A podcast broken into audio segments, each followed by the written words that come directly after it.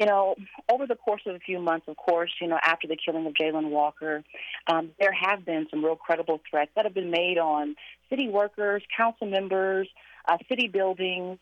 And so we took some special precautions to meet remotely. But I think the thing that is really important, we've changed our rules to have hybrid meetings so that regardless of what's happening in the city, Akron City Council can still meet and can still continue to do the city's business.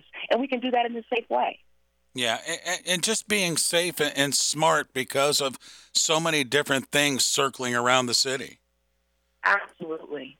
And again, we're trying to better engage residents. Again, you don't have to come downtown and find a parking space, right? You can log on from your own home and still participate in Akron City Council meetings. Margo Sommerville with us, President Akron City Council. Margo, last night, latest technology was demoed to you and Akron City Council pertaining to dash cams and tasers and such. And I wanted you to talk about one, the demonstration, and then how serious the city city council is looking at improving those aspects of safety and security. Yeah. We had an opportunity to, to look at some new technology, which is really amazing.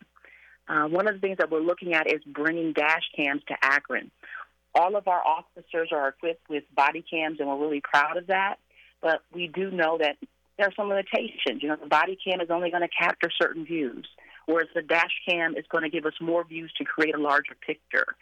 So we're able to see in the demonstration, you know, that either the police officer can flip the switch to turn a dash cam, or soon as the police officer hits lights and sirens, the dash cam can begin recording. Some other nice things with the technology is that, you know, officer pulls up or is close to the police station can quickly upload um, information from the dash cam right to the station.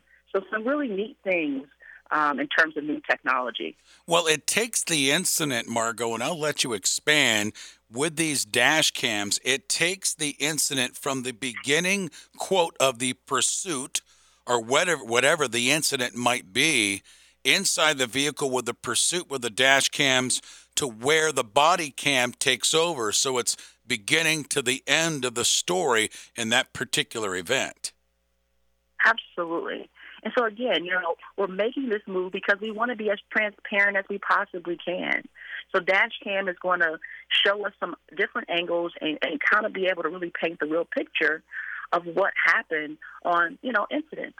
What's involved with police officers? Margo, what's different in, in for say these dash cams of 2022 than what we saw in dash cams in police vehicles 10, 20 years ago? Yeah, the, the technology is amazing. Again, I think the interesting thing is that, you know, dash cams of the past, you'd have to like download the information onto like a disk or, you know, to be able to view it. Again, the officer just has to be close to the police station, um, have a Wi Fi signal, and that information is automatically sent to the police station.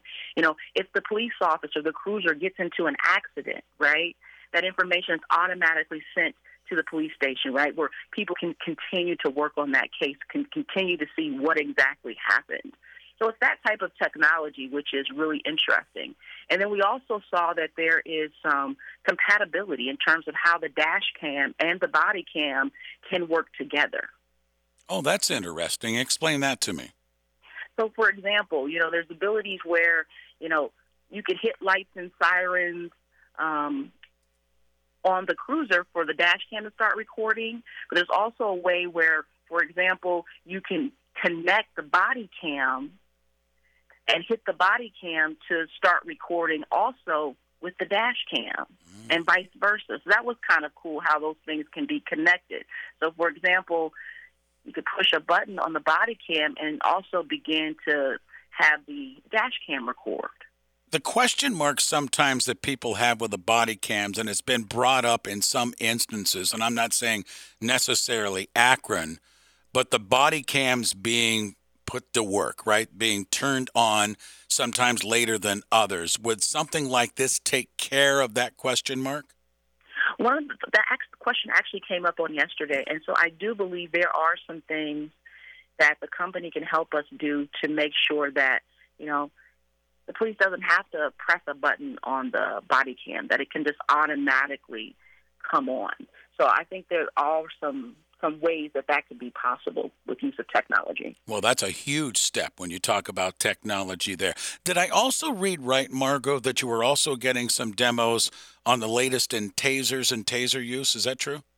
Yeah, we talked a little bit about tasers. Again, you know, all of our officers are equipped with tasers. They are older, right? So we're looking at new technology in tasers too. Again, tasers have the ability to be connected with the body cam and the dash cam. So, for example, officer is outside of the vehicle. He has a new taser. He can press a button, right?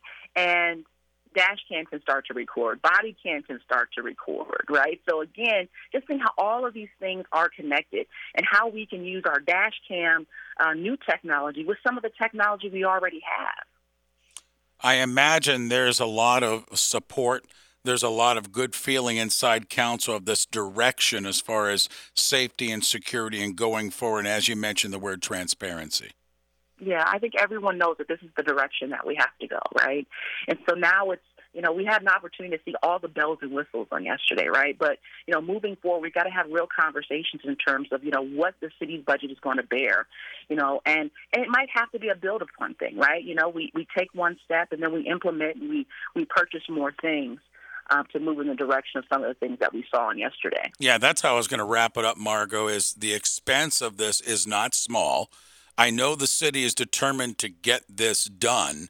So it's not in that aspect. It's really the cost and what you can get done piece by piece. That's that's that's exactly it.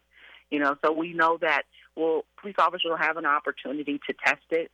You know, city council will continue to talk and you know look at the budget to see you know what exactly can we do, and it, and it might be a phase thing. We have to do things step by step.